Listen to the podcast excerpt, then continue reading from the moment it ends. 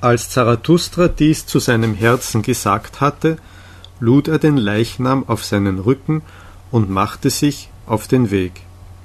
Und noch nicht war er hundert Schritte gegangen, da schlich ein Mensch an ihn heran und flüsterte ihm ins Ohr.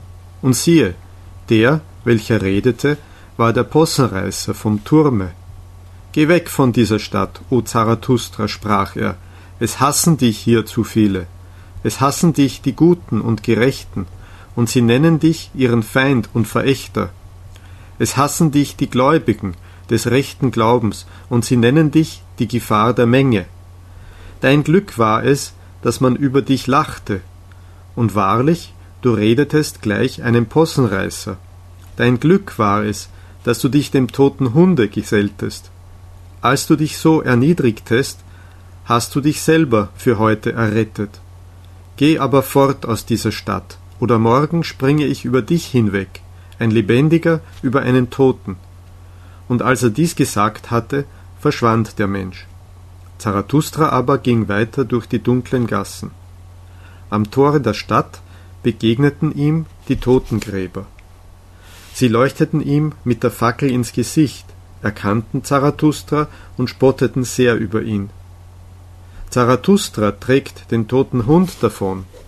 Brav, dass Zarathustra zum Totengräber wurde. Denn unsere Hände sind zu reinlich für diesen Braten. Will Zarathustra wohl dem Teufel seinen Bissen stehlen? Nun, wohlan, und gut Glück zur Mahlzeit. Wenn nur nicht der Teufel ein besserer Dieb ist als Zarathustra.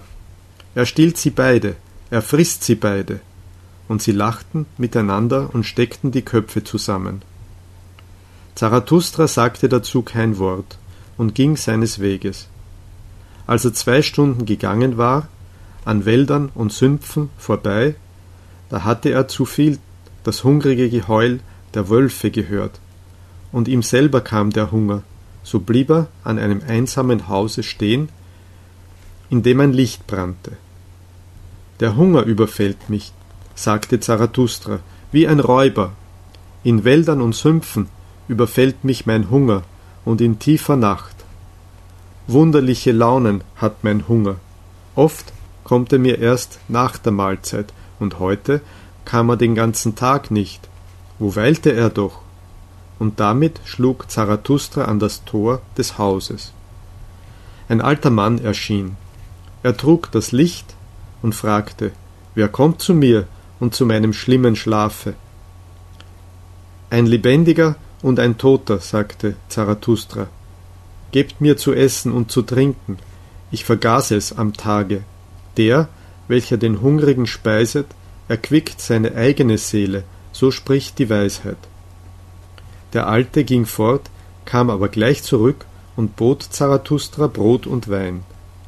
Eine böse Gegend ist's für Hungernde, sagte er, Darum wohne ich hier, Tier und Mensch kommen zu mir, dem Einsiedler. Aber heiße auch deinen Gefährten essen und trinken, er ist müder als du.